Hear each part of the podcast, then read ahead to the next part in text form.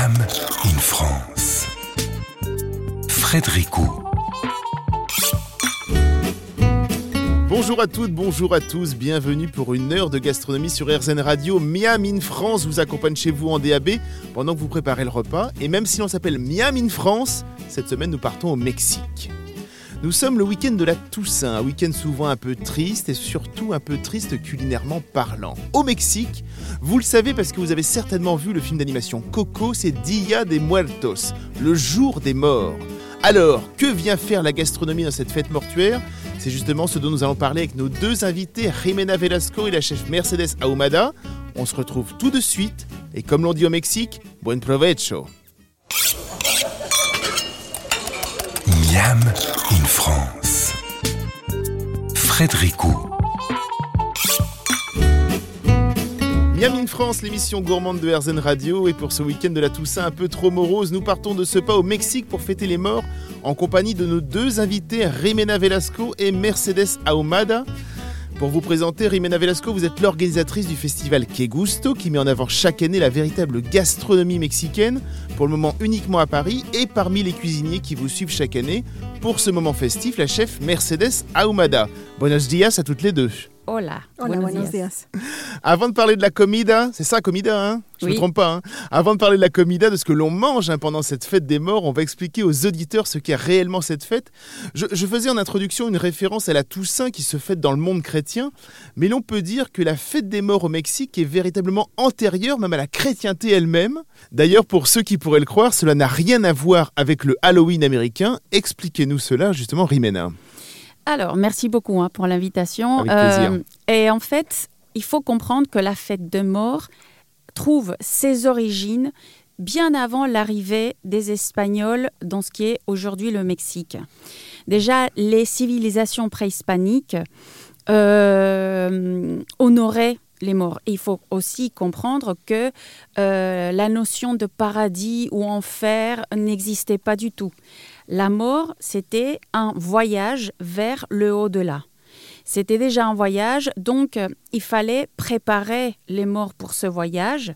Et en fonction de la personne et de la place qu'il occupait dans la, la civilisation, on le préparait et, euh, pour partir.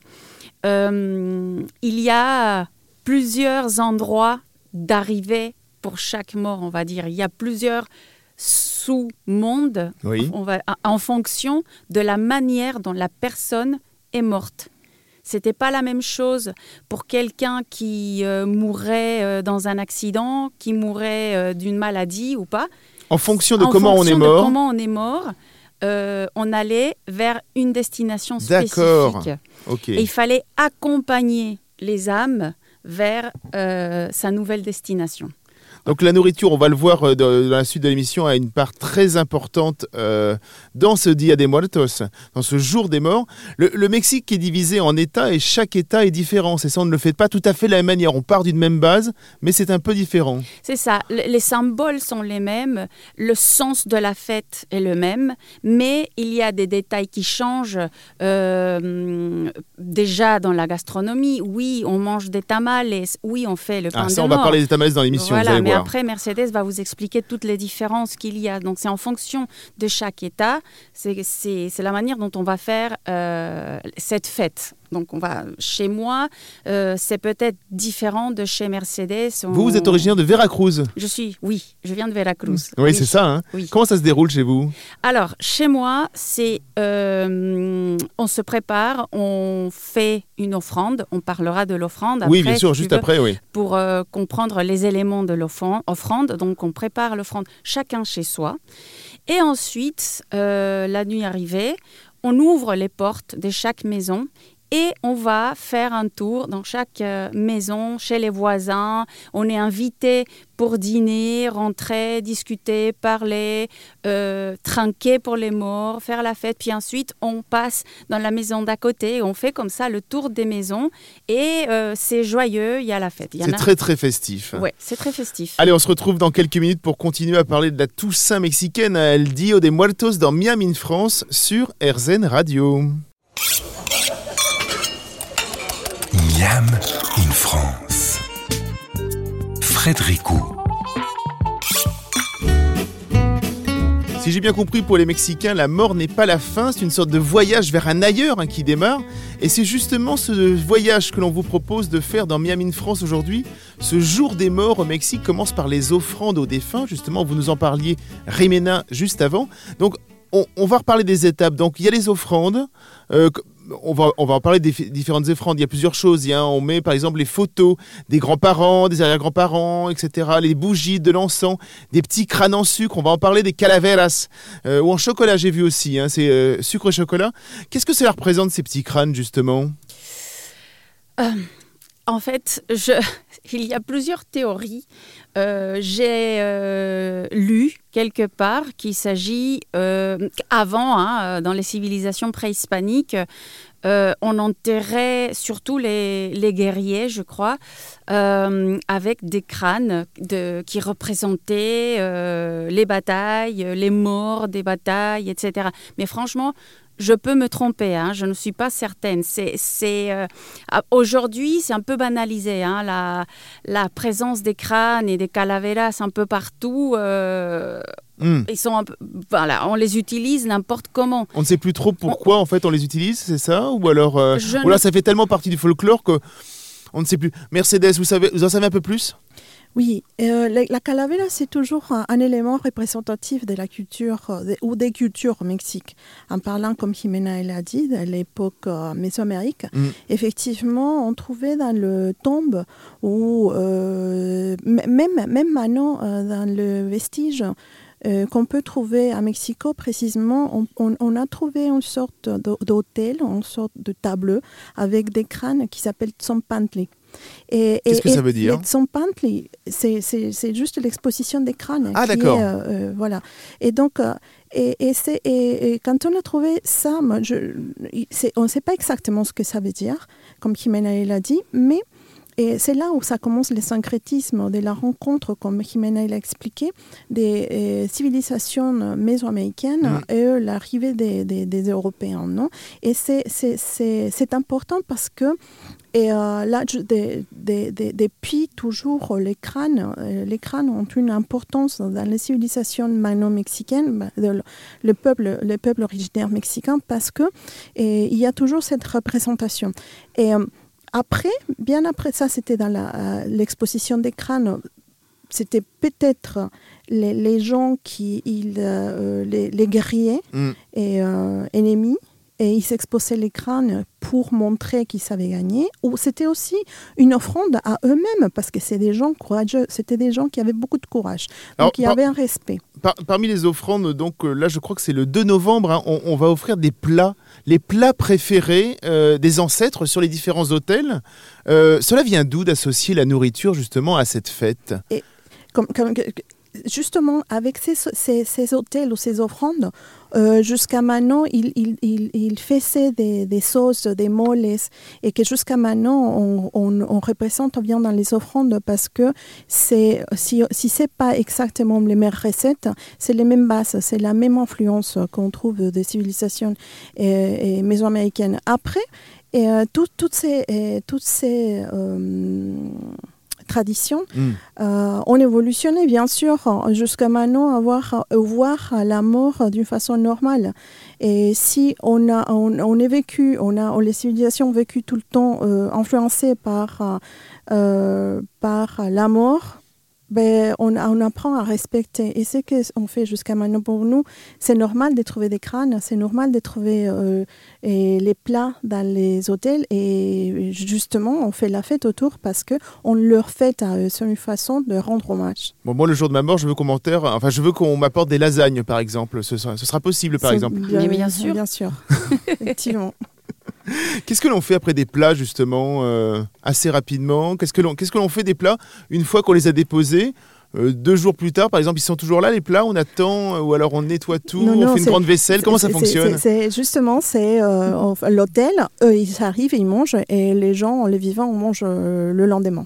Donc euh, après, deux jours après, il n'y a plus rien à manger. On a tout partagé. C'est pour ça qu'on fait la fête. Allez, on passe à table dans quelques minutes et on parle avec nos invités de ce que l'on mange. Donc justement pour cette fête des morts. À tout de suite. Miam in France. Frédéricou. Pendant une heure dans Miami France, nous partons au Mexique et nous profitons de ce triste week-end de la Toussaint, en Europe du moins, pour voir comment le jour des morts est vécu de l'autre côté de l'Atlantique. Chose incroyable pour nous en France, au Mexique, on ne commémore pas les défunts, on les fête. Et l'on va dans les cimetières pour boire et manger avec eux. Mercedes Ahumada, justement, euh, vous êtes chef cuisinière mexicaine, vous êtes spécialisée dans la cuisine mexicaine traditionnelle. On a parlé des plats préférés des défunts que l'on pouvait mettre sur les hôtels en leur mémoire, mais là, nous allons parler de différentes spécialités culinaires que les vivants font avec plaisir. Et l'on va commencer par parler d'une tradition bien ancrée dans cette fête, le pan de muertos, le fameux pain des morts. Et ce pain des morts, c'est une sorte de brioche, hein, c'est ça? Expliquez-nous. Effectivement, là maintenant, le pain des morts qu'on connaît, un peu partout au Mexique. C'est une brioche, c'est une influence euh, européenne, mais euh, ça a évolutionné pendant le temps parce qu'au début c'était une, sorte de pain de maïs et avec une un, mariposa. Papillon. Un papillon. Et euh, voilà qui représentait l'âme des, fonds qui partaient. Et donc ça a évolutionné euh, avec l'arrivée du blé jusqu'à plusieurs pains. Chaque région a un pain différent. Et avec des différentes formes humaines, avec euh, animal, animaux ou, des différentes formes. Et jusqu'à avoir maintenant un pain qui représente et le, le, le, le pain des morts et que c'est une brioche effectivement. Et c'est une brioche et on pourra trouver euh, une petite tête, la brioche, la boule de la brioche, une petite tête et quatre bras.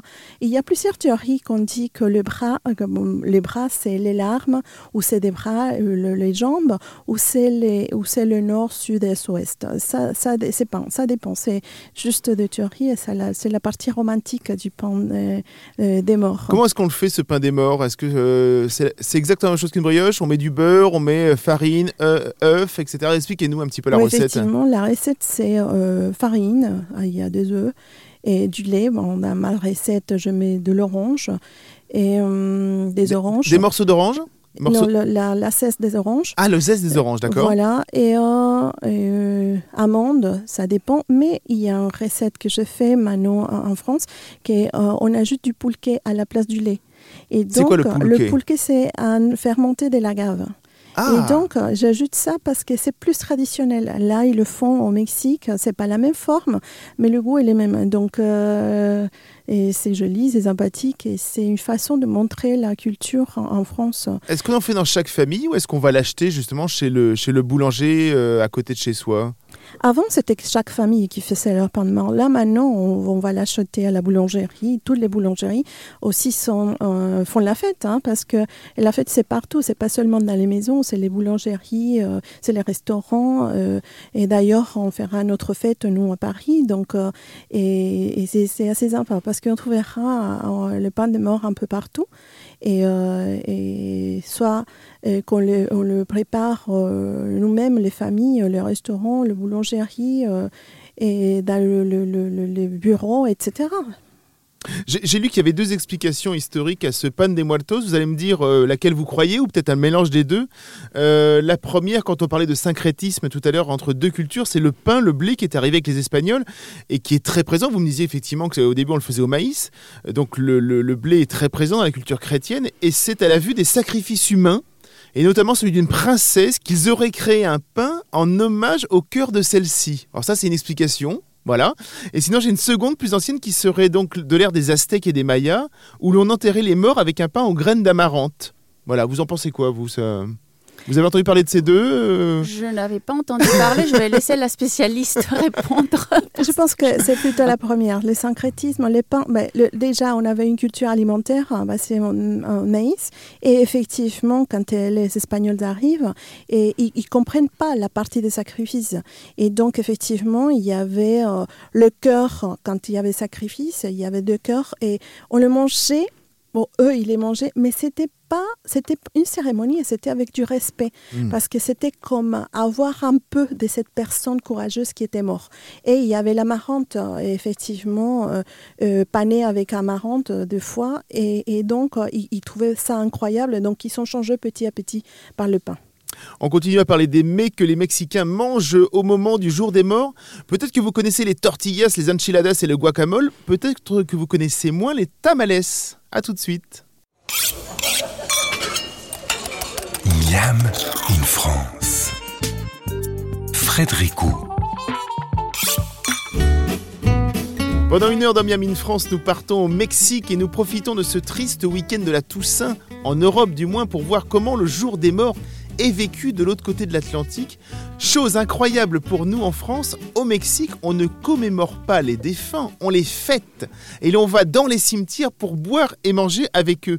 Mercedes Ahumada, justement, euh, vous êtes chef cuisinière mexicaine, vous êtes spécialisée dans la cuisine mexicaine traditionnelle. On a parlé des plats préférés des défunts que l'on pouvait mettre sur les hôtels en leur mémoire, mais là, nous allons parler de différentes spécialités culinaires que les vivants font avec plaisir. Et l'on va commencer par parler d'une tradition bien ancrée dans cette fête, le pan de muertos, le fameux pain des morts. Et ce pain des morts, c'est une sorte de brioche, hein, c'est ça? Expliquez-nous. Effectivement, là maintenant, le pain des morts qu'on connaît un peu partout au Mexique, c'est une brioche, c'est une influence euh, européenne, mais euh, ça a évolutionné pendant le temps parce qu'au début c'était une, sorte de pain de maïs et avec une un, mariposa, papillon, un papillon.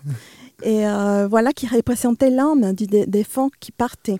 Et donc ça a évolutionné euh, avec l'arrivée du blé jusque plusieurs pains de chaque région a un pain différent et avec des différentes formes humaines, avec euh, animaux ou, des différentes formes. Et jusqu'à avoir maintenant un pain qui représente et le pain des morts et que c'est une brioche effectivement. Et c'est une brioche et on pourra trouver euh, une petite tête, la brioche, la boule de la brioche, une petite tête et quatre bras. il y a plusieurs théories qu'on dit que le bras, euh, les bras c'est les larmes ou c'est des bras, euh, les jambes ou c'est le nord, sud et ouest. Ça ça pas ça dépend. C'est juste des théories et c'est la partie romantique du pain des morts. Comment est-ce qu'on le fait ce pain des morts? Est-ce que c'est exactement la même chose qu'une brioche? On met du beurre, on met euh, farine, euh, œufs, etc. Expliquez-nous un petit peu la recette. Effectivement, la recette, c'est euh, farine, il y a des œufs et du lait. Bon, dans ma recette, je mets de l'orange et des, oranges. Des morceaux d'orange? Non, la, la, cesse des oranges. Ah, le zeste des oranges, d'accord. Voilà, et euh, amandes, ça dépend. Mais il y a une recette que je fais maintenant en, France, qui on ajoute du poulquet à la place du lait. Et donc, quoi, le poulquet? Le poulquet, c'est un fermenté de l'agave. Et ah. donc, euh, j'ajoute ça parce que c'est plus traditionnel. Là, ils le font au Mexique. C'est pas la même forme, mais le goût est le même. Donc, euh, et c'est joli, c'est sympathique et c'est une façon de montrer la culture en, France. Est-ce qu'on en fait dans chaque famille ou est-ce qu'on va l'acheter justement chez le, chez le boulanger euh, à côté de chez soi? Avant, c'était chaque famille qui faisait leur pain de mort. Là, maintenant, on, va l'acheter à la boulangerie. Toutes les boulangeries aussi euh, font la fête, hein, parce que la fête, c'est partout. C'est pas seulement dans les maisons, c'est les boulangeries, euh, c'est les restaurants. Euh, et d'ailleurs, on fera notre fête, nous, à Paris. Donc, et, c'est assez sympa, parce qu'on trouvera le pain de mort un peu partout. Et, et soit euh, qu'on le, prépare euh, nous-mêmes, les familles, le restaurant, le boulangerie, euh, et dans le, le, bureau, etc.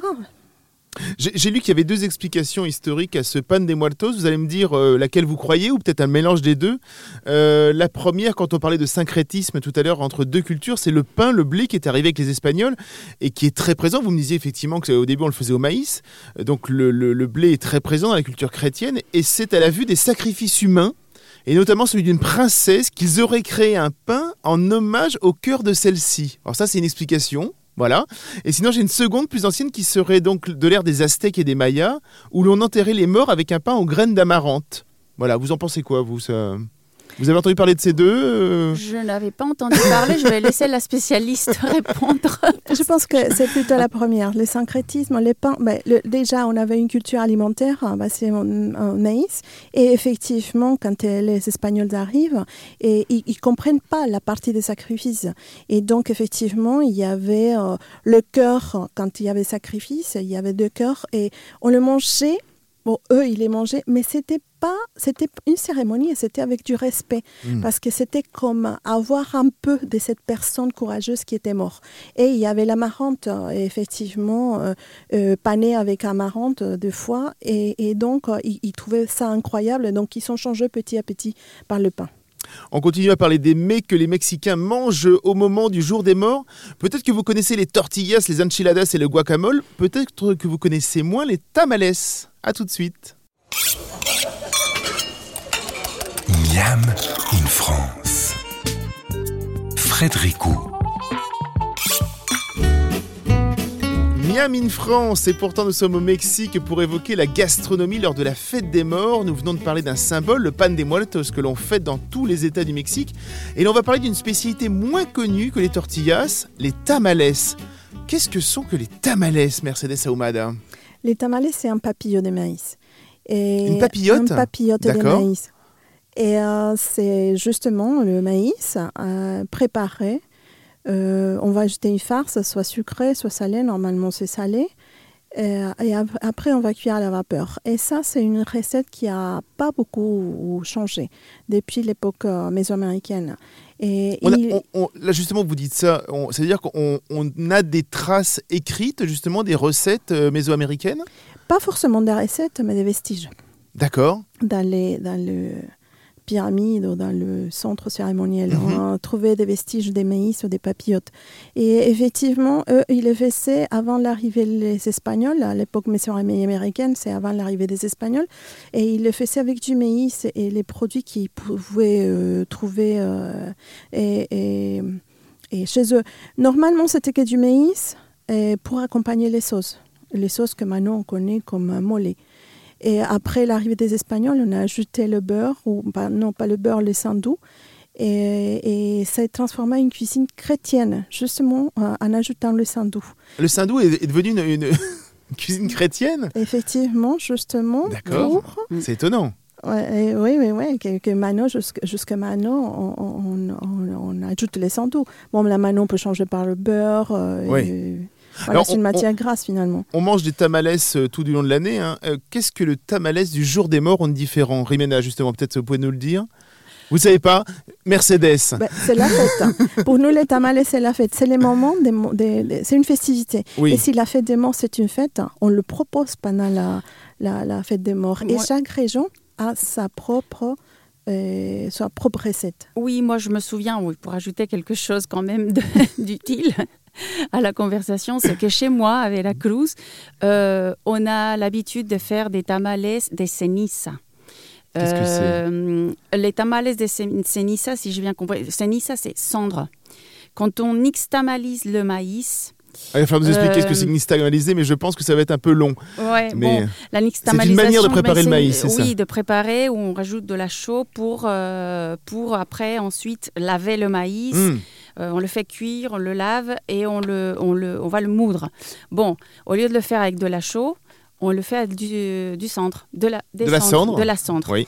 Et donc, donc, on fait cuire le maïs comme ça. Est-ce que je me trompe, Mercedes? Non, c'est bien. donc, et euh, ça va donner euh, peut-être un, autre goût à la, à la pâte de maïs. D'accord. C'est la, c'est la particularité des tamales euh, de la fête de mort dans la région de les Cardel, etc., de Veracruz, vers la mer.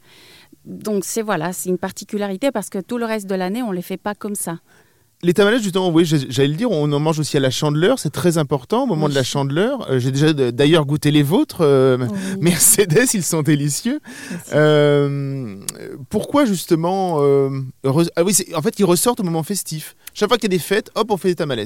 C'est ça, quoi. C'est festif. Je pense que maintenant, euh, on, le consomme pendant les fêtes parce que c'est long, très très long à faire. Ah, c'est long à faire? Faire un tamal, c'est pas possible. On peut pas faire un tamal. On fait, il faut faire au minimum euh, 40, 50. euh, Et puis, Ah oui, c'est si ça. on a une quarantaine, bon, forcément, on aura une fête. C'est pour ça que c'est très festif, en fait. Exactement. Il faut, il faut être Maintenant. plusieurs pour les manger, quoi. Maintenant, mais c'était un plat cérémonial. Et donc, ça respecte toujours ces, ces habitudes que nos ancêtres ils avaient.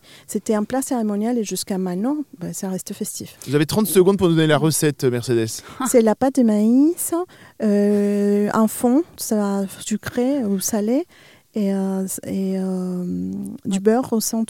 Et après une farce, tout ça, on va envelopper dans une papillote cuire à la vapeur. La particularité, c'est que la, la, la pâte, ça doit être nixtamalisée. Qu'est-ce qui est long dedans? Qu'est-ce qui est long quand, quand, effectivement vous dites c'est très long à faire que- Ouais, la déjà, c'est une procédure très longue. D'accord. Et après, la, la, la, la cuisson, c'est à peu près une heure ou une heure trente et chaque, euh, à chaque fois.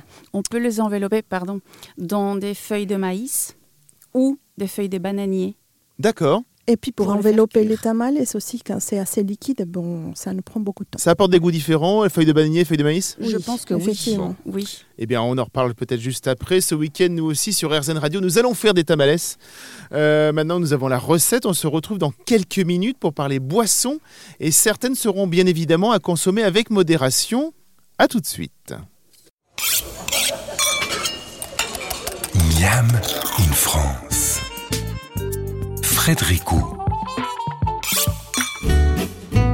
Vous écoutez RZN Radio et l'on vous donne envie de voyager avec Miami in France aujourd'hui puisque nous sommes encore pendant quelques minutes au Mexique pour fêter les morts. Alors à ce moment-là, il y a deux alcools que l'on trouve principalement dans les cimetières et dans les familles. C'est en premier peut-être la tequila et en deuxième le mezcal. Déjà, quelle est la différence entre les deux? Rimena, Mercedes? Mercedes, euh, je pense qu'elle est plus. euh, je pense que Mercedes est mieux qualifiée que moi pour parler des différences. Déjà, une, c'est euh, la plante. C'est la plante de. C'est ça qui fait. C'est de la gave, hein, c'est ça hein Oui, voilà. C'est un cactus. C'est un cactus et euh, pour faire le mezcal, on utilise certains types euh, de- de- d'agave et pour le tequila aussi. La procédure est la même, c'est des distillés. Mais Mercedes pourra vous expliquer mieux que moi. Mercedes, donc. Bon, le, le, le- le tequila et le mezcal, c'est des distillés, distillés de l'agave. Et l'agave, c'est une plante ag- agavacée. Oui, c'est c'est pas, c'est pas un cactus. Ah, c'est pas un cactus Au directement contraire, c'est D'accord. qu'on croit. Et effectivement, c'est c'est un agave. Et au, euh, au Mexique, il y a plusieurs variétés d'agave. Et donc, le, le agave bleu. Et c'est de là, de cette, de cette, euh, de cette variété, qu'on va obtenir le distillat et appelé Mano Tequila, parce que c'est le, il doit son, le nom à la région d'origine, donc il y a une dénomination d'origine, et des productions de l'agave bleue et donc du distillat, distillat que c'est le distillé que c'est le, le- le- le- la tequila. Donc ça, c'est la tequila. Donc quand ce n'est pas euh, la tequila, on appelle ça du mezcal pour le reste du Mexique, en fait, c'est ça? Effectivement, parce que dans des, certaines régions, on peut avoir euh, l'agave bleue, et, euh, mais ça reste rien le mezcal. On, on- on- Oui. on peut parler un petit peu, on va revenir sur le ap- a- après, mais en troisième position, on va dire sur le podium des alcools que l'on trouve au moment de, la- de- de Dia de Muertos, euh, il y a la bière aussi un petit peu. Je pense que le- le- le- les, les boissons les plus importantes, celui distillat et le, le fermenté d'agave. D'accord. Le fermenté d'agave qui s'appelle le pulque. Le pulque. C'est quoi le pulque Le pulque, c'est Ah oui, vous l'avez dit tout à fermenté- l'heure, c'est vrai. fermenté d'agave, Exact. qui est, c'est une boisson assez particulière parce que elle est euh, un petit peu baveuse, hein, un peu. Un peu c'est- gluante. un peu, c'est gluante fermenté, un peu gluante, bah, mais, mais, euh, un petit peu acide. Et c'était consommé vraiment, c'était très euh, populaire, euh, même avant la Révolution mexicaine et la Révolution mexicaine. Aujourd'hui, il est consommé dans les villages aussi. Dans les grandes villes, on le voit moins, mais surtout dans les villages, à la campagne, on consomme quand même le pulque. L- L'alcool, c'est indissociable de la fête des morts Bien sûr. Je Oui. pense que c'est une partie importante Oui. de, de la, de la, de- des fêtes au Mexique. Le, la tequila ou le mezcal sont toujours présents. Là, maintenant, la bière. Et, et le, le, le, le, le- le pulque, c'était très, très euh, euh, répandu pendant tout le, le, le- le- le centre plutôt du Mexique. Après, un peu disparu à cause de l'apparition de la bière. Mais là, maintenant, ça reprend. Ça reprend la- le Mexique. On revient vers une certaine voilà. tradition, c'est ça? Que- Quelque chose d'étonnant pour nous, effectivement, euh, en, en France, c'est un peu comme si on allait boire du vin rouge sur les tombes à la Toussaint. Euh, effectivement, peut, hein. Oui, on peut, mais c'est pas forcément bien vu, quoi. Non, c'est pas bien vu. Je- on sait, pour nous, c'est tellement normal d'aller dans les cimetières pour chanter, euh, mettre des fleurs, euh, décorer. euh. Est-ce qu'on peut être saoul aussi, je veux dire, sur les tombes? Ça, ça ne choque personne si on, si on, arrive si on se laisse aller C'est, ouais, c'est pas surprenant, mais bon. Il faut pas quand même exagérer. Oui, non, et en, en- en- en plus, c'est- c'est pas mal vu d'être sous l'aide de le tombe. Hein, parce Oui, ça veut- qu'on fait la ça veut dire qu'on a pris du plaisir avec les a pris morts. du plaisir, Ah qu'on oui. est content. Et, Oh, oui. Même, c'est c'est normal. Et on y passe toute la nuit. Hein. Si C'est on toute la chante, ça danse. euh, Est-ce qu'il y a aussi des boissons sans alcool? Qu'est-ce que boivent les enfants, par exemple, au moment de Dia de Muertos? Ils peuvent Le voir. bah, euh, tequila aussi. quoi. Non, il y a une boisson à base du maïs qui s'appelle atole. Oui. Dans les villages, ils peuvent boire ça, sinon c'est de l'eau. euh, Qu'est-ce que c'est- atolé Atole, c'est une boisson de maïs. C'est euh, du maïs euh, dans de l'eau. Et, euh, Du maïs frais? Et la pâte des maïs D'accord. nixtamalisés qu'on va diluer dans de l'eau ou dans du lait. Et après, ça, elle sera, et ben, elle sera un peu euh, pour avoir euh, la force pour tenir toute la nuit. D'accord. Oui, on Et rajoute- puis, on peut rajouter du chocolat ou cacao ou des fruits. Ou... C'est comme un chocolat chaud à base de maïs. Oui, on la boit chaud, c'est euh, c'est un petit peu épais. Et on peut rajouter même euh, des fruits ou des... euh, non Des fruits des aisons. Oui. Oui. Que diriez-vous d'un vrai dîner mexicain pour fêter comme les Mexicains Dia de Muertos, le jour des morts? Un dîner est prévu à Paris dans quelques jours. On vous en parle juste après ça. Miam in France. Frédérico. Après un magnifique voyage au Mexique que nous venons de faire pendant une heure au Pays des Morts, retour en France le 4 novembre prochain. Rimena Velasco et Mercedes Ahumada, vous participez à un dîner qui aura lieu à Paris au restaurant Pirouette. Vous pouvez nous en parler C'est jeudi en fait le. Oui, euh, cette année, on va le fêter le jeudi parce qu'on sait que bon, le, le 2 novembre est un jour férié, c'est important, mais euh, on a décidé de faire cette euh, soirée inspirée de la fête de mort le 4 novembre avec trois chefs au restaurant Pirouette. En fait, le chef du restaurant, Paul Spira, invite Mercedes Ahumada.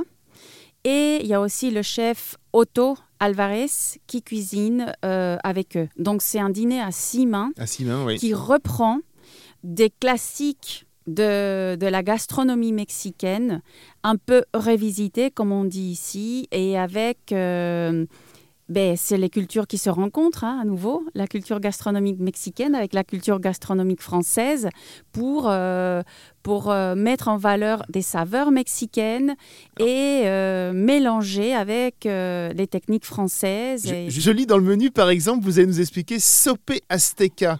Y a- y a- donc on entend dans azteca aztèque. Il y a des éléments archéologiques qui évoquent des recettes aztèques ou c'est justement un plat d'inspiration de produits qu'il pourrait y avoir à l'époque, qu'il pourrait y avoir eu à l'époque Et justement, c'est l'inspiration, l'inspiration sur le plat. Mais on va changer dans cette, euh, cette fois-ci, on va changer les éléments. Euh, on- à la place du maïs, on va utiliser la banane plantain. Et le, le- la soupe, c'est un petit chausson fait à base de maïs. Cette fois-ci, on le fera à base de, de, de banane, justement. Et on De va- farine de banane? Non, la banane. Ah, la banane même, la banane même, plantain. Et, euh, et on rajoutera de, de- de- des- des, chiches. des éléments, euh, des éléments, euh, des techniques mexicaines avec euh, des éléments français. Donc on fera par exemple euh, à esquites, il me semble qu'on fera ça, mais à la place d'utiliser du maïs, on utilisera du pois chiche. Hmm. Donc euh, c'est assez intéressant parce qu'il y aura les techniques quand même mexicaines hein, sur ces plats-ci, les, les plats, les, les plats de sopes, mais euh, ça sera une très très belle surprise. Vous l'avez évoqué deux, deux, trois fois. Là, je, je vois aussi sur le menu, il y a, du, il y a un mollet royal. Euh, je vois qu'à l'intérieur des Français vont découvrir le huila, co- le huila coche. Euh, déjà, on va commencer par le mollet. C'est une sorte de sauce, mais ça, c'est- représentatif totalement du Mexique, le mollet, c'est ça hein? Oui. Mollet, ça veut dire sauce. Et il y a autant de mollets que de régions, ou de même, même plus, même que, Que de cuisiniers? autant que des familles. Oui. Exactement. Chaque famille a une recette. Euh, et pour ce repas, on fera la recette, ma, ma recette ou la recette que je prépare avec mes familles. Et on va utiliser du huitlacoche, que c'est la truffe mexicaine. Et, euh, Alors, la truffe mexicaine, faut le rappeler, en fait, c'est ça, c'est le champignon qui se développe sur le maïs. Sur le maïs, sur C'est ça, hein. maïs. Et on va faire ça avec quelques piments, quelques piments secs qui viennent du Mexique, en, une spéciale, un piment qui s'appelle pasilla. Et il y a toute une, une procédure parce que c'est un piment qui s'est un peu fumé. Donc on fera, on, on aura un mollet un peu fumé, piment, euh, euh, champignons. Et, euh, et la- les techniques, bien sûr, ce sera les techniques pour euh, tous les mollets qu'on mange au Mexique. Mais qu'est-ce que c'est un mollet? C'est une sauce tout simplement à base Mhm. de piment. Et En, en fait, on va mélanger plusieurs. Expliquez-nous un petit peu euh, la mollet, comment on le fait. On, on fait, on Sans fait, secret, on fait, hein, mais. on fait euh, torréfier des graines Oui. comme amandes, euh, cacahuètes, etc., oignons, et après avec ça et euh, le, le piment, on va faire le piment. Le piment, euh, travailler avec des piments, c'est assez long parce que comme c'est des piments secs, il faut vraiment qu'ils soient bien cuits pour euh, justement que le plat ne soit pas trop, qu'il soit pas lourd. Il faut vraiment bien travailler tous les piments et à la fin, et, et effectivement, on ajoute les champignons, on fera une sauce avec ça. Le fameux Huilacuche. les donc. fameux, les fameux huit la côte. Alors ça c'est très étonnant. Moi je n'ai jamais mangé donc je viendrai effectivement donc ce 4 novembre pour déguster le Huilacuche. Merci beaucoup Rimena Velasco, merci beaucoup Mercedes Saoumada. On peut vous retrouver donc au restaurant Pirouette donc ce jeudi 4 novembre. Il va falloir se dépêcher parce que je pense qu'il n'y a plus beaucoup de place parce que les réservations ont démarré il y a 15 jours donc euh, il va falloir se dépêcher. La semaine prochaine dans Miami in France, on revient totalement en métropole et nous vous parlerons d'un restaurant itinérant en bois, entièrement montable et démontable qui sert une cuisine totalement locavore. Bonne semaine et régalez-vous